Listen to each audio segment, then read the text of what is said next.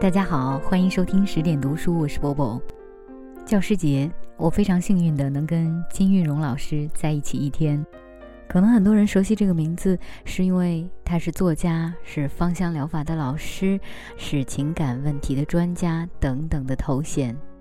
但是当我能够有一个机会跟他在一起一整天的时候，才会感受得到，他除了可以教授我们很多的知识以外，还可以教给我们的是人生当中的经验和智慧，非常感谢金老师。那今天的这篇文章呢，送给他，也送给所有的老师们，来自冰心，我的老师。我从小住在偏僻的乡村里，没有机会进小学，所以只在家属里读书。国文读的很多，历史地理也还将就得过。吟诗作文都学会了，且还能写一两千字的文章，只是算术很落后，翻来覆去只做到加减乘除，因为熟识自己的算学程度也只到此为止。十二岁到了北平，我居然考上了一个中学，因为考试的时候校长只出了一个“学而后知不足”的论说题目，这题目是我在家里做过的，当时下笔千言，一挥而就。校长先生大为惊奇赞赏，一下子便让我和中学一年级学生同班上课。上课两星期以后，别的功课我都能应付自如，作文还升了一班，只是算术把我难坏了。中学的算术是从代数做起的，我的算学底子太坏，脚跟站不牢，昏头眩脑，踏着云雾似的上课。T 女士。便在这云雾之中飘进了我的生命中来。他是我们的代数和历史教员，那时也不过二十多岁吧。轻瘦峨眉，齿如边贝，这八个字恰恰可以形容他。他是北方人，皮肤很白嫩，身体很窈窕，又很容易脸红，难为情或是生气，就立刻连耳带颈的红了起来。我最怕是他红脸的时候。同学中敬爱她的当然不止我一人，因为她是我们的女教师中间最美丽、最和平、最善诱导的一位。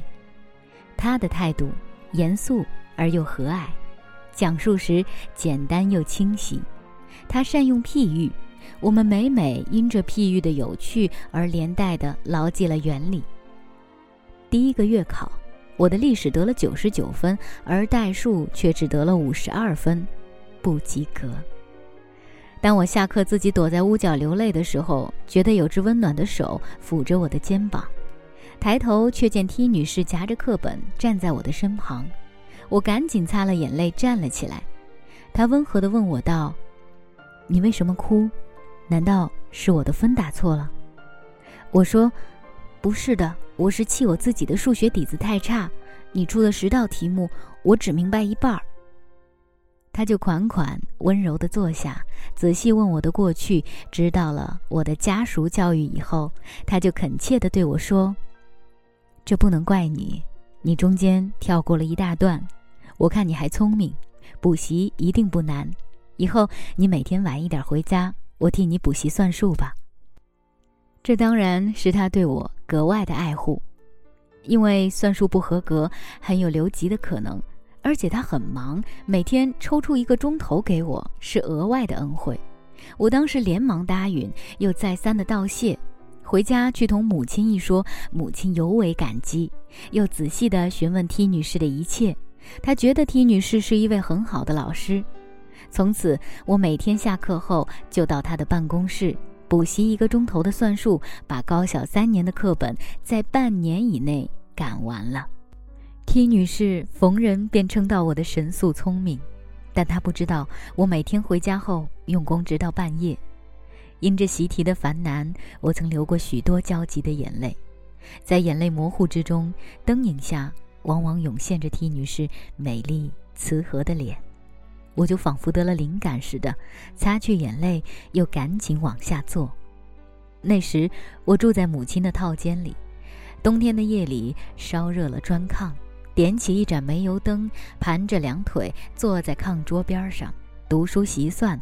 到了深夜，母亲往往叫人送冰糖葫芦或是赛梨的萝卜给我来宵夜。直到现在，每逢看见孩子做算术，我就会看见 T 女士的笑脸，脚下觉得热烘烘的，嘴里也充满了萝卜的清甜气味。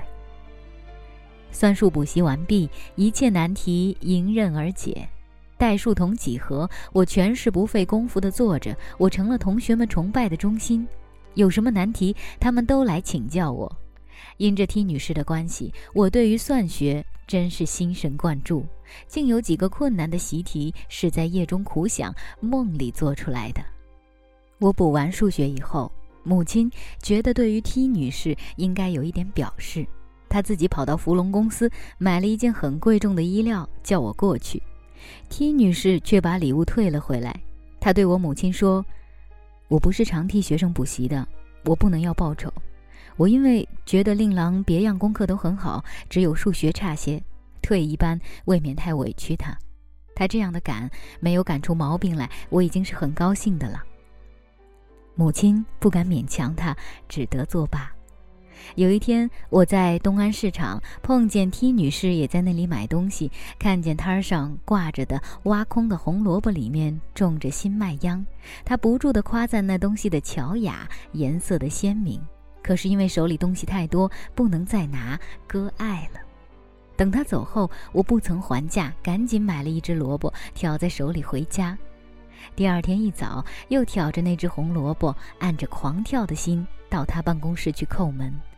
他正预备上课，开门看见我和我的礼物，不觉嫣然地笑了，立刻接了过去，挂在灯上，一面说：“谢谢你，你真是细心。”我红着脸出来，三步两跳地跑到教室里，嘴里不自觉地唱着歌。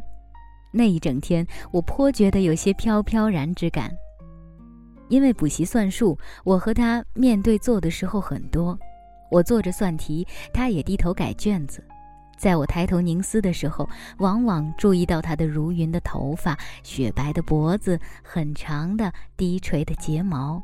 和穿在他身上匀称大方的灰布衫、青裙子，心里渐渐生出了说不出的敬慕和爱恋。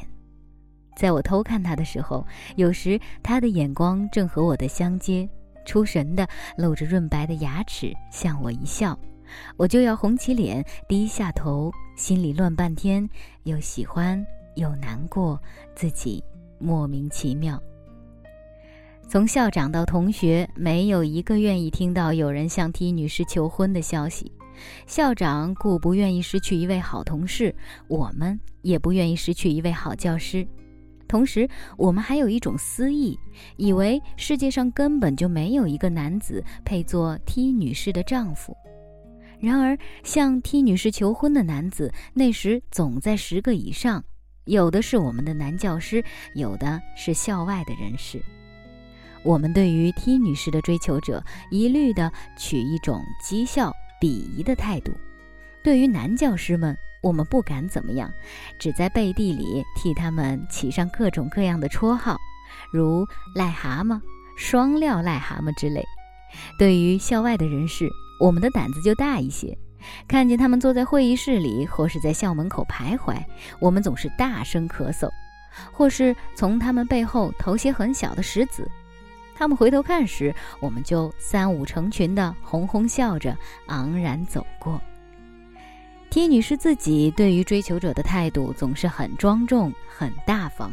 对于讨厌一点的人，就在他们的情书上打红叉子，退了回去；对于不大讨厌的，她也不取积极的态度，仿佛对于婚姻的问题不感着兴趣。她很笑，因为没有弟兄，她便和她的父亲守在一起。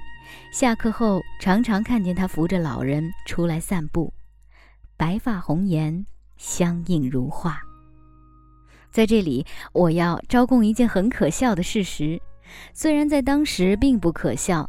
那时我们在圣经班里正读着所罗门雅歌，我便模仿雅歌的格调，写了些赞美 T 女士的句子，在英文练习簿的后面一页一页地写下叠起。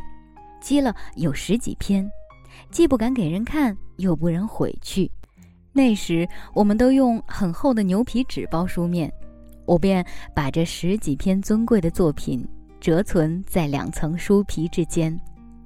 有一天，被一位同学翻了出来，当众诵读，大家都以为我是对于隔壁女校的学生发生了恋爱，大家哄笑。我又不便说出实话，只好涨红着脸赶过去抢来撕掉。从此，连雅歌也不敢写了。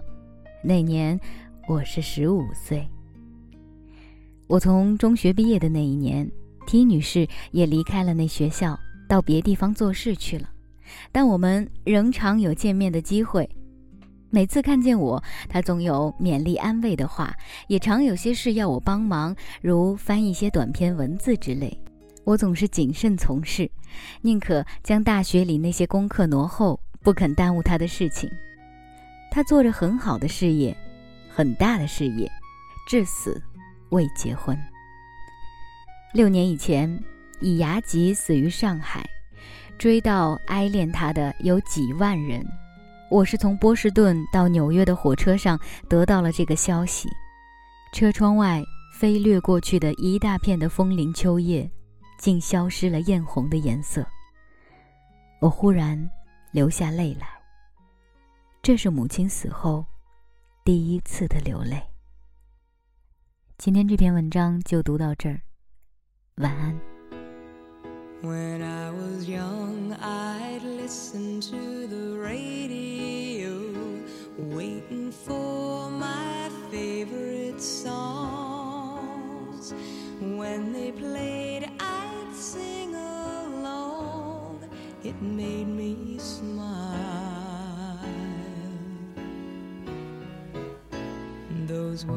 such happy times and not so long ago.